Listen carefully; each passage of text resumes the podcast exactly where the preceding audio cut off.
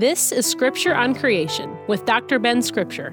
With a Master of Divinity, a PhD in biochemistry, and over 30 years of experience studying and teaching about creation, he is well equipped to discuss biblical and scientific perspectives on creation, science, and intelligent design. This and past programs are also available as a free podcast so you can listen anytime. And now, here is Scripture on Creation. Thank you and welcome to Scripture on Creation. I'm Scott Kump. And I'm Dr. Ben Scripture. Dr. Scripture, people have been anticipating Christmas for many weeks, but now Christmas Day is upon us. So, first, let me say to you and all our listeners, Merry Christmas. Well, thank you, Scott. And I echo those sentiments to you and all. And I'm glad Christmas Day is finally just a matter of hours away. Mm. I must admit, to me, November feels like the longest month of the year. Because in our culture, here in the USA at least, the commercial build-up to Christmas Day seems to start right after Halloween. And then when December arrives, Christmas is still over three weeks away. So, Scott, let me ask you, when did you start hearing Christmas music being played this year? You know, I think you called it. I mean, it was the day after Halloween, November 1st at the latest. Yeah, right. I've been hearing it for over three weeks. And please don't understand me. I enjoy the hymns and carols, but at times they can get a bit repetitive. yeah, that's true. And are you saying it's possible to have too much of a good thing? That's an excellent way to describe it. yeah, I wonder if anyone else out there feels the same way. But having said that, there are certain songs I truly love that we only seem to sing during the Christmas season, and I would like to sing them at other times of the year as well. Scott, is there a traditional Christmas song you wish was sung more often than just at Christmas? Well, specifically in church, I would like to hear Joy to the World year mm. round because that's actually about Christ's second coming. Yeah, indeed. I don't know why we sing it so much at Christmas, except the angels are singing joy. Yeah, so, how about you, Dr. Scripture? Well, yes, there is one in particular that was written with Christmas in mind, but I find it so meaningful, I would sing it on any given Sunday. Its title is A Communion Hymn for Christmas. Now, the mindset of the hymn is the birth of Jesus as one prepares to take the elements of communion. So it's not just a Christmas song, it's a beautiful, and I find it to be a profound way to expand the worshiper's appreciation for the person of the Lord Jesus. I am not familiar with that hymn. Now, what was the title? Uh, communion hymn for Christmas? Yes. Well, I'd really like to hear it. Well, I'd really like to share it, Scott, hmm. with you and everyone listening. I wish I could include the music. It is a moving melody. But if I tried singing it, I'm afraid it would greatly detract from the words. So I'll just read the lovely lyrics. It was written not that long ago, 1986, by Margaret Clarkson, and the copyright belongs to Word Music. And rather than me reading it all by myself, Scott, I'll ask you to read the second and fourth stanzas. All right. A communion hymn for Christmas. Gathered round your table on this holy eve, viewing Bethlehem's stable, we rejoice and grieve. Joy to see you lying in your manger bed.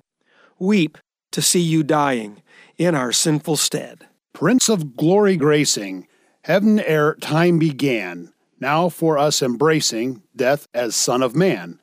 By your birth so lowly, by your love so true, by your cross most holy, Lord, we worship you. Bethlehem's incarnation, Calvary's bitter cross, wrought for us salvation by your pain and loss.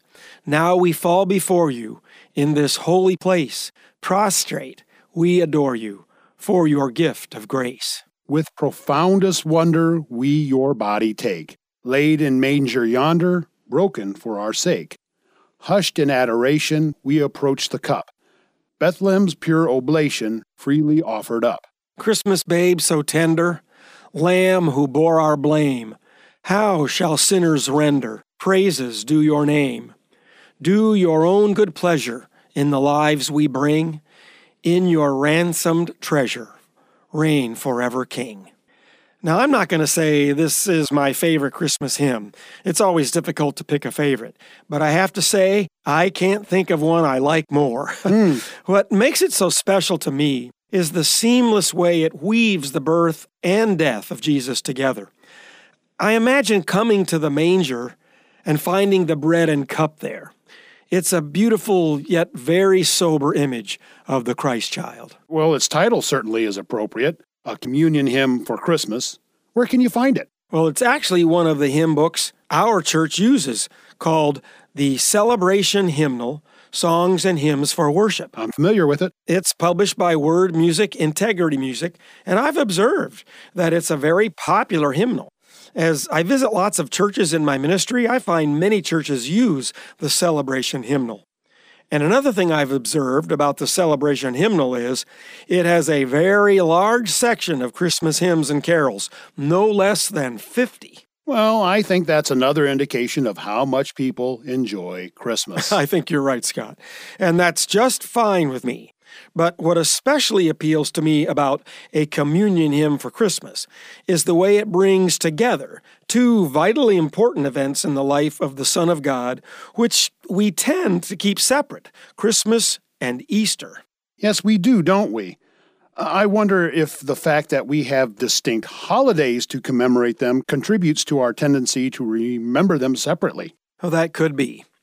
But now I also want to talk about a couple other Christmas hymns in our special Christmas program today. And they are songs that also at least touch on an event that is not generally associated with Christmas. Do you have any idea what I might be referring to? Well, since our program, Scripture on Creation, always touches on something to do with creation, and you haven't said anything about creation yet, I'm guessing you're going to consider some Christmas songs that also have something to do with creation. right, you are. we thought about a song that connects Christmas and Calvary. And now, given the theme of our program and in the spirit of Christmas, let's look at a couple of songs that connect Christmas and creation. Two important events in the experience of the Son of God, which we tend to keep separate. And so, for that reason, I appreciate songs that bring both ideas together. Okay, Scott, I don't mean to put you on the spot, but can you think of a Christmas song that includes something about creation? Well, I know there are at least a few, but I can't remember one off the top of my head. well, since I already thought about it, I had a big advantage. Okay. So, one hymn or carol and what's the difference between a hymn and a carol anyway? I should have researched that. Anyway, I'll call this song a carol. It's Angels from the Realms of Glory. Definitely a Christmas carol. I'm glad we agree. It's certainly one of those Christmas carols that most people, I suppose I should say people who have sung or heard Christmas carols for many years, are familiar with. What's the first line, Scott? Everybody knows it. Angels from the realms of glory, wing your flight o'er all the earth. Ye who sang creation's story, now proclaim Messiah's birth. And the refrain, Come, come and worship, come and worship, worship Christ, the newborn King. So, right there in the first stanza, there's the mention of creation. It's speaking of the angels and says they sang creation's story. Now, what could that be referring to?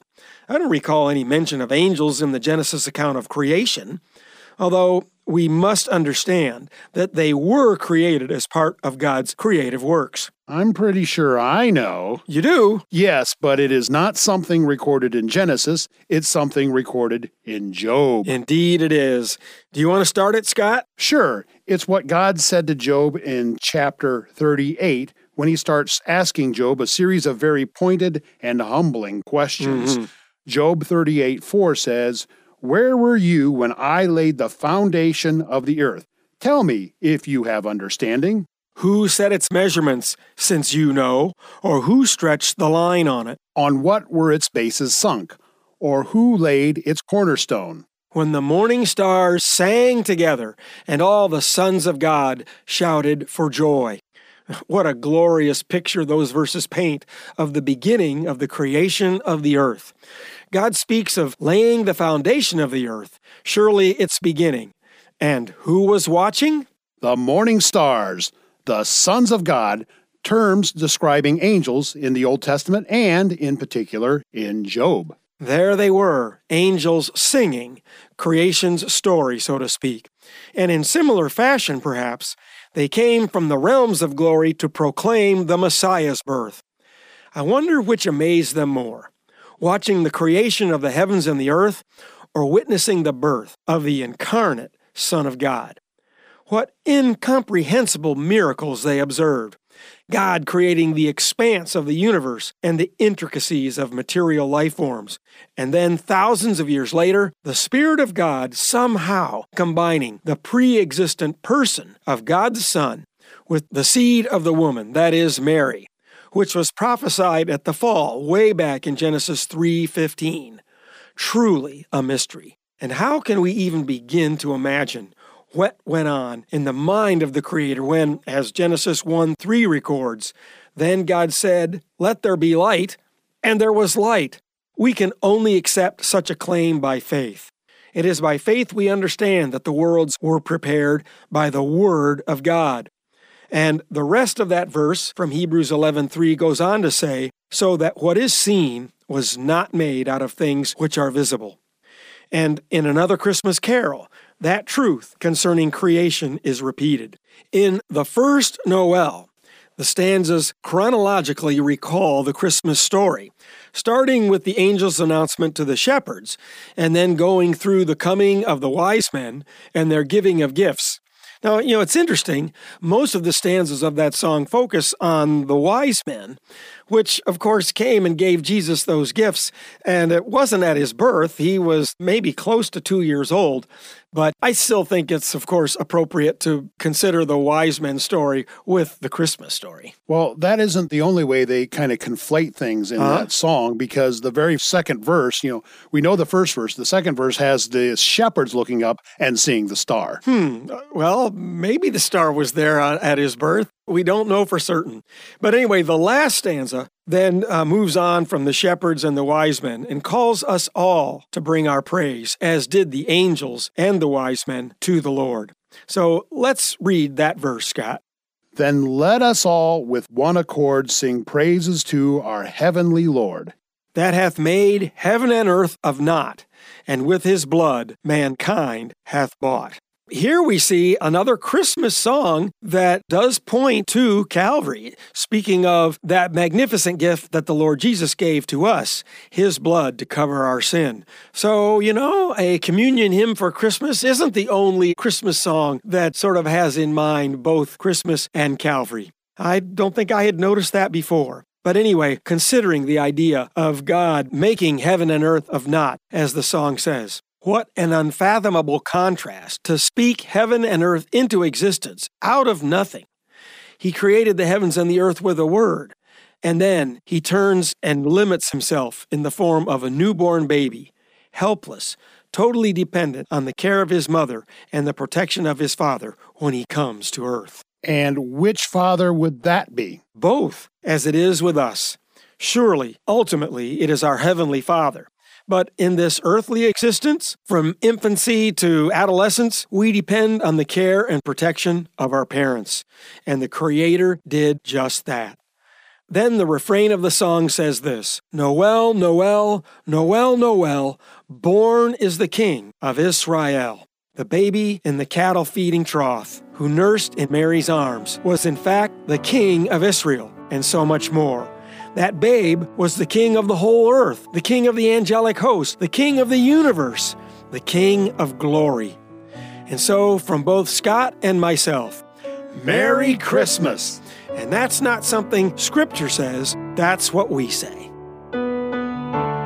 Thanks for listening. We hope you've enjoyed the program. If you would like to hear this or past episodes of the program, you can listen to them on our free podcast, Scripture on Creation.